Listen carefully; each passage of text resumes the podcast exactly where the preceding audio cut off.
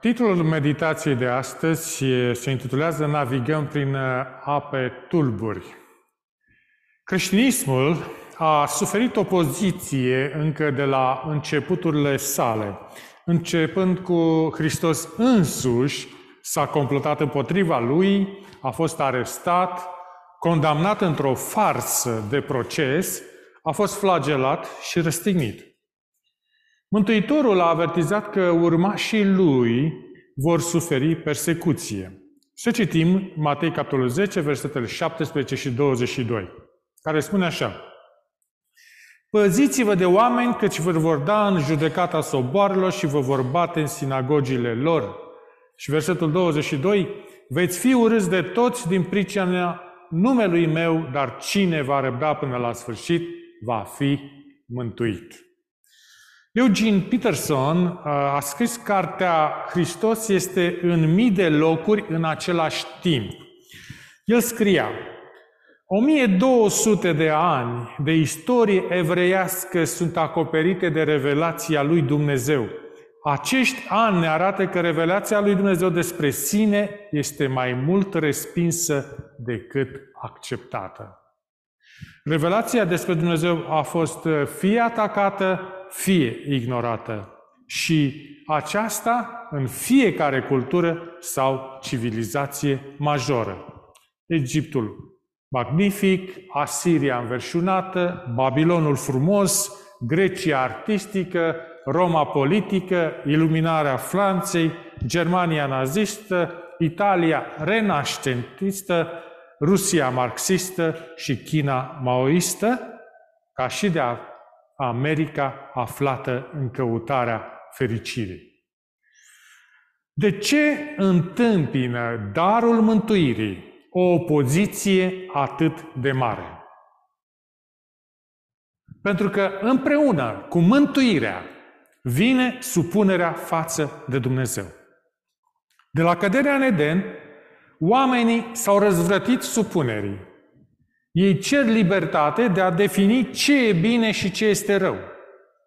Vor să-și trăiască viața în termenii lor. Motoul lor este acela al poetului William Ernest Henley, și anume: Eu sunt stăpânul soartei mele, sunt căpitanul sufletului meu.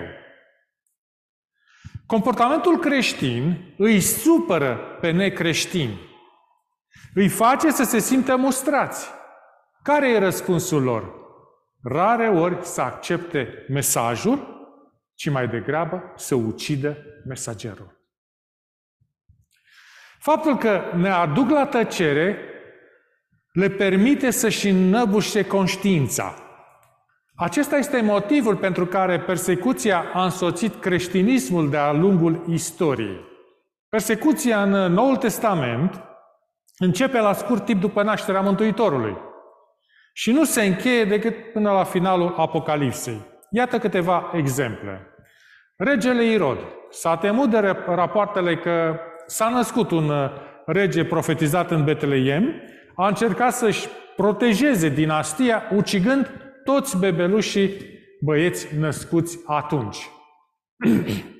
Ioan Botezătorul a fost decapitat de fiul lui Irod, Irod Antipas. De câteva ori, conducătorii evrei au fost exasperați de mesajul Mântuitorului. Au încercat să-l prindă și să-l omoare chiar înainte de cruce.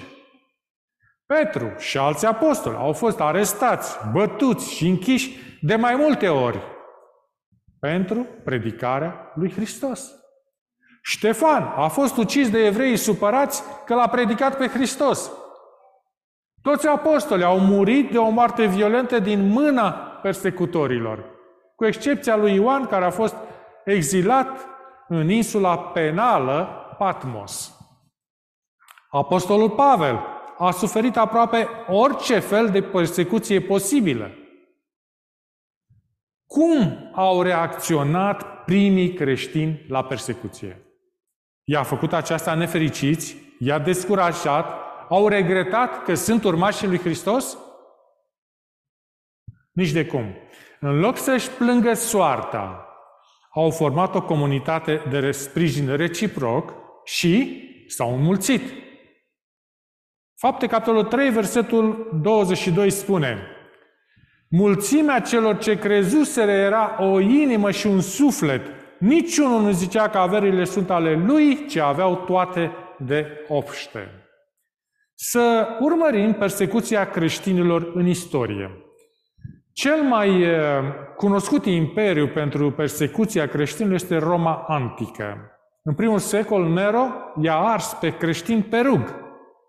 I-a dat hrană leilor pentru divertisment în arenă. Apostolii Petru și Pavel au fost executați de Nero. Mai târziu, împăratul Domitian s-a declarat Domn și Dumnezeu. I-a executat pe creștinii care au refuzat să se închine lui. Apostolul Ioan a fost exilat sub domnia lui Domitian.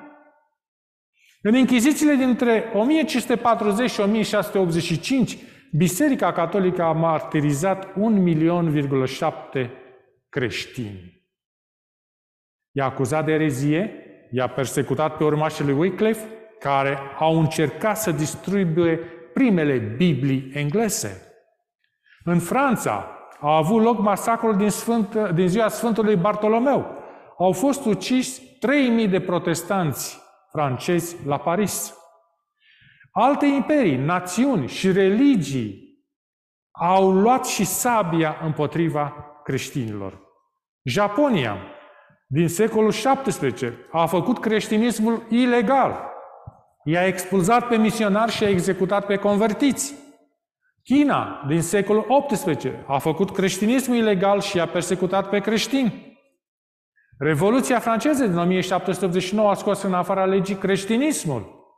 Clerul a fost alungat, bisericile au fost pustiite. Toate aspectele creștinismului au fost înlăturate.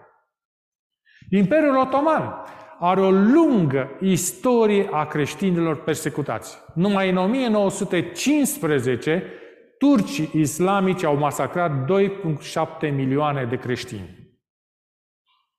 După Revoluția Rusă din 1917, bisericile au fost considerate ilegale. Statul a confiscat toate proprietățile bisericii.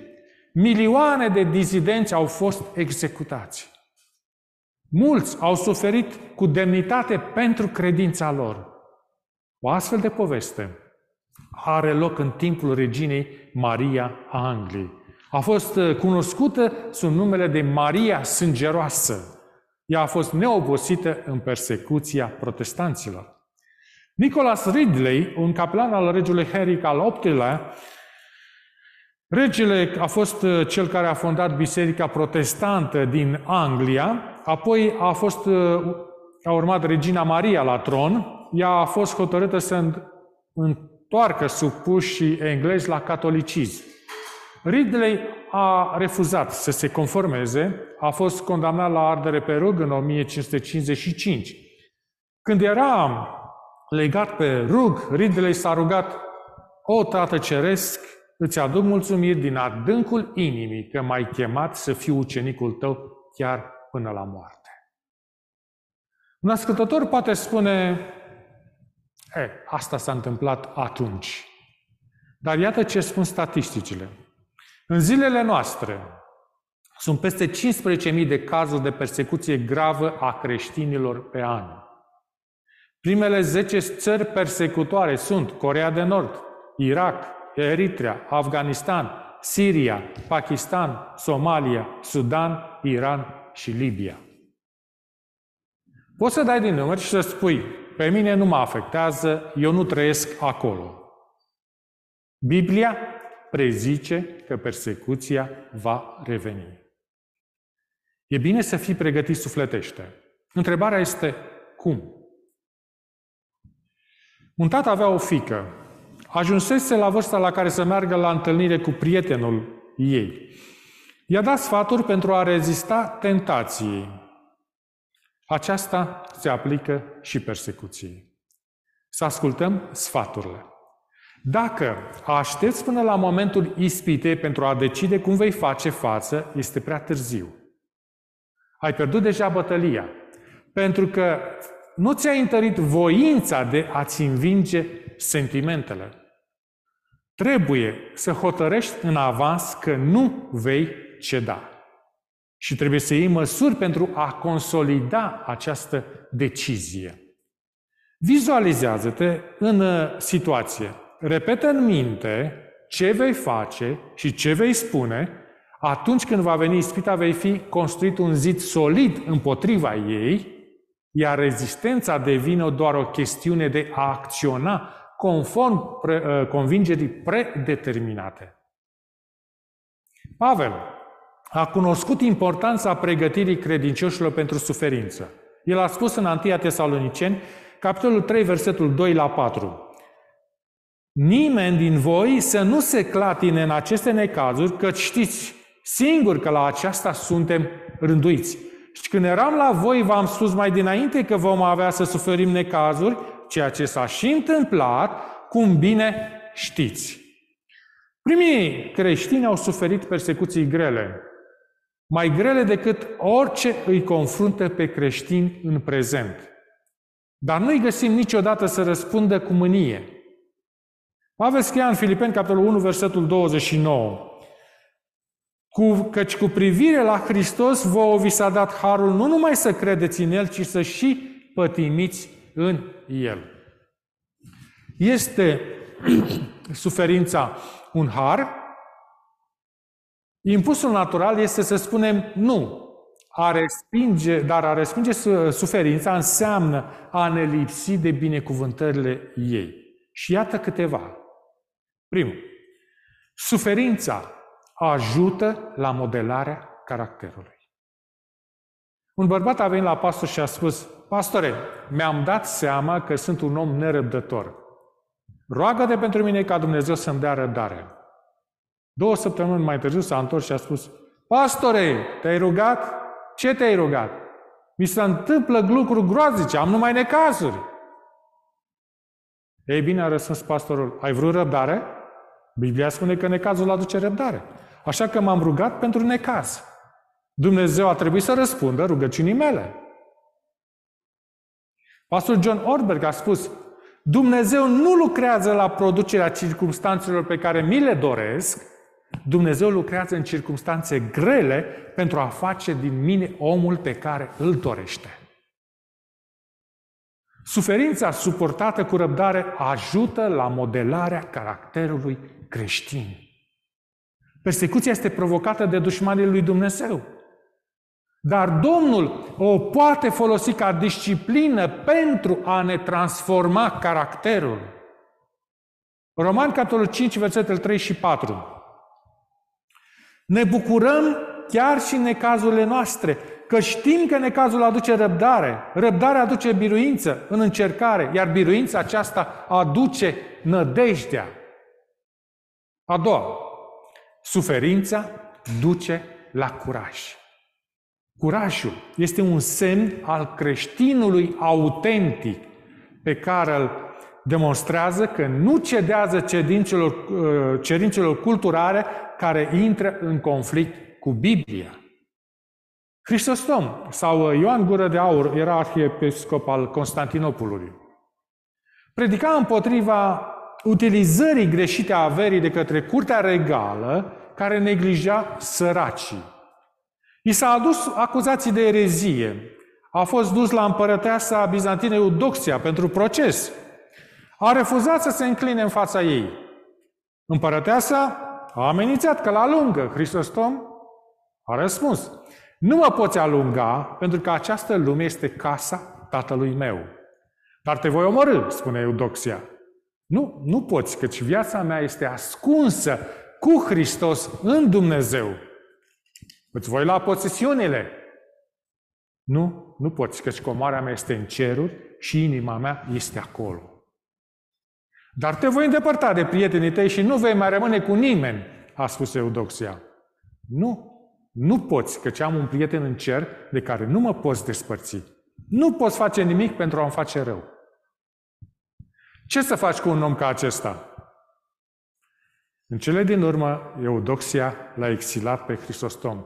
El a fost dus într-un maș forțat în condiții ostile care au adus în curând moartea lui. Persecutorii nu pot lua nimic de la noi. Totul este deja în siguranță în Hristos. Fie că este vorba de casă, familie, prieteni sau viața în sine. Aceasta este cheia pentru a face față persecuției.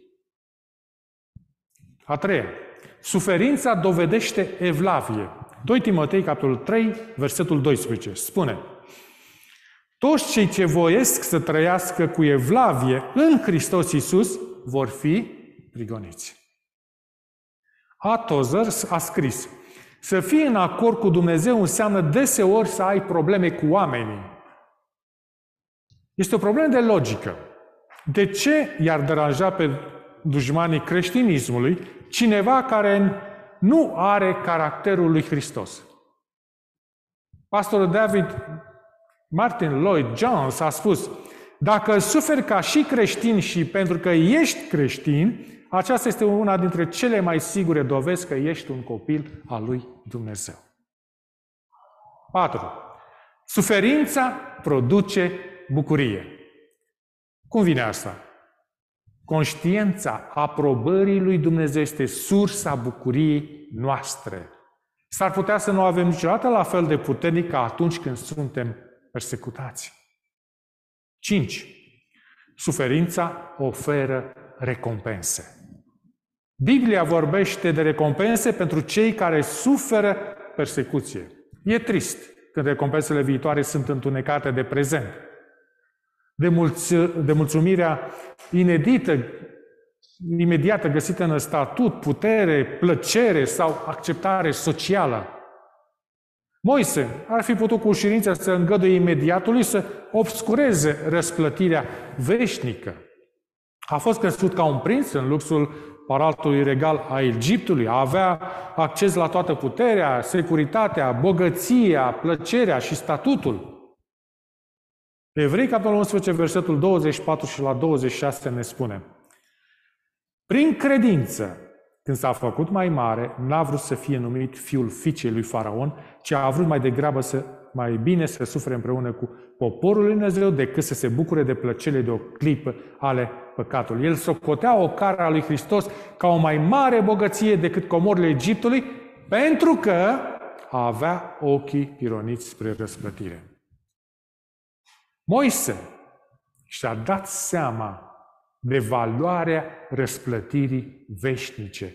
A fost dispus nu doar să întoarcă spatele plăcerii, poziții, puterii imediate, ci să și sufere pentru a primi promisiunea cerului.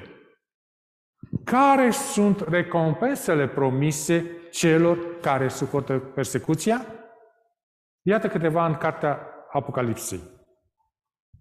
Ei vor fi răzbunați, vor fi răsplătiți cu haine albe, însemnând sfințenie și puritate. Li se vor da vieți abundente, se vor bucura de cer pentru că nu și-au iubit viața chiar până la moarte. Vor găsi odihna veșnică. Ei vor domni cu Hristos timp de 1000 de ani în cer. Teologul John Stott spune că suferința este o condiție prealabilă pentru această glorie. Suferințele și slava sunt sudate, ele nu pot fi despărțite. Așa a fost în experiența lui Hristos. La fel este și în experiența poporului său. Abia după ce am suferit puțin, vom intra în gloria eternă. Un teolog a abordat persecuția într-un mod interesant. El a spus: în economia lui Dumnezeu, persecuția înseamnă că suntem binecuvântați, nu blestemați. Persecuția ne ajută să-L cunoaștem mai bine pe Hristos. Persecuția aduce binecuvântare pentru că ne permite să devenim mai mult ca El. Pastorul evanghelic Richard Wurmbrand știa ce este suferința. A petrecut 14 ani în însoarea comunistă din România. Experiența sa l-a condus să-i ajute pe alții să se pregătească pentru suferință. Și el scria: îmi amintesc ultima duminică înainte de a pleca din România. Era dimineața. Am dus un grup de 15 băieți și fete, nu la biserică, ci la grădina zoologică. înaintea leilor și le-a spus: strămoșii voștri au fost aruncați înaintea leilor pentru credința lor. Și voi va trebui să suferiți, nu veți fi aruncați la lei, dar va trebui să aveți de-a face cu bărbați care vor fi mult mai răi decât leii. Decideți aici și acum dacă doriți să vă predați viața lui Hristos. Când au spus, da, aveau lacrimi în ochi. Wurmbrand a continuat. Trebuie să facem pregătirea acum, înainte să fim închiși. În închisoare pierzi totul. Sunteți dezbrăcați și vi se oferă haina de deținut. Nu mai există mobilier frumos, covoare frumoase sau perdele frumoase. Nu mai aveți soție, nu aveți copii. Nu ai biblioteca ta și nu vezi nicio floare. Nimic din ceea ce face viața plăcută nu rămâne. Nimeni nu rezistă dacă n-a renunțat înainte la plăcerile vieții. Există anumite decizii pe care le putem lua acum. Și anumite măsuri pe care le putem lua în avans. Pentru a ne oțeli pe noi înșine pentru momentul în care vine persecuția. Sunt multe lucruri pe care le putem face pentru a ne pregăti pentru acel moment. Iată două dintre ele. Primul, să fim hotărâți să stăm pentru adevăr. Frica de respingere, de critică sau pierdere să nu ne facă să ascundem adevărul. Să trăiești demn de Evanghelie înseamnă să stai pentru adevăr. Să nu gândiți că adevărul dumneavoastră nu contează. Poate face o mare diferență. Așa cum s-a întâmplat în fața unei clinici de avort din Maryland. Un necunoscut s-a rugat în genunchi în zăpadă. În interior era o tânără care aștepta să facă avort, s-a uitat pe fereastră și l-a văzut pe bărbatul care se ruga. Devoțiunea lui simplă a mustrat-o, a anulat avortul și a păstrat copilul. Oriunde ne-am afla și orice am face, suntem chemați să fim lumina. Să fim agentul lui Dumnezeu la acel moment și loc. Nu vă gândiți la costuri, nu vă gândiți la rezultat. Gândiți-vă doar la ceea ce ați decis în avans să faceți când veți fi testați. Dumnezeu vă poate folosi curajul în lucruri mărunte pentru a realiza lucruri mari. Uneori, persecuția pe care o experimentăm nu poate fi altceva decât dispreț, chiar și așa, poate fi dureros. Înseamnă să fie etichetat prost pentru evitarea filmelor, emisiunilor și activităților care promovează imoralitatea. Înseamnă să fii etichetat greșit pentru a crede în creație. Să fii etichetat ca intolerant când susții exclusivitatea lui Hristos. După cum a spus Apostolul Pavel la 1 Corinteni, capitolul 4, versetul 10, noi suntem nebuni pentru Hristos, voi înțelepți în Hristos. Noi slabi, voi tari. Voi puși în cinste, noi disprețuiți. Ca oameni simțim nevoia de acceptare. Dar acceptarea poate fi un lucru la care putem fi chemați să sacrificăm. Și al doilea, susținere de la membrii bisericii. Creștinii ar trebui să aibă în biserică grupul principal de prieteni. Când suntem sub atac, ne întărește să știm că avem un grup care ne împărtășește principiile. Acesta este motivul pentru care participarea la biserică este atât de importantă. Pentru a naviga prin ape tulburi de astăzi, biserica are nevoie de toate mâinile pe punte. Biserica are nevoie de tine și tu ai nevoie de biserică.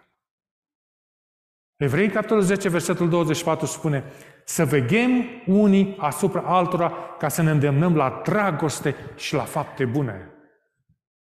Nu putem fi creștini singuri. Avem nevoie de compania altora cu care putem împărtăși luptele și victoriile. Singuri ne descurajăm. Dar în compania semenilor credincioși găsim forță și susținere.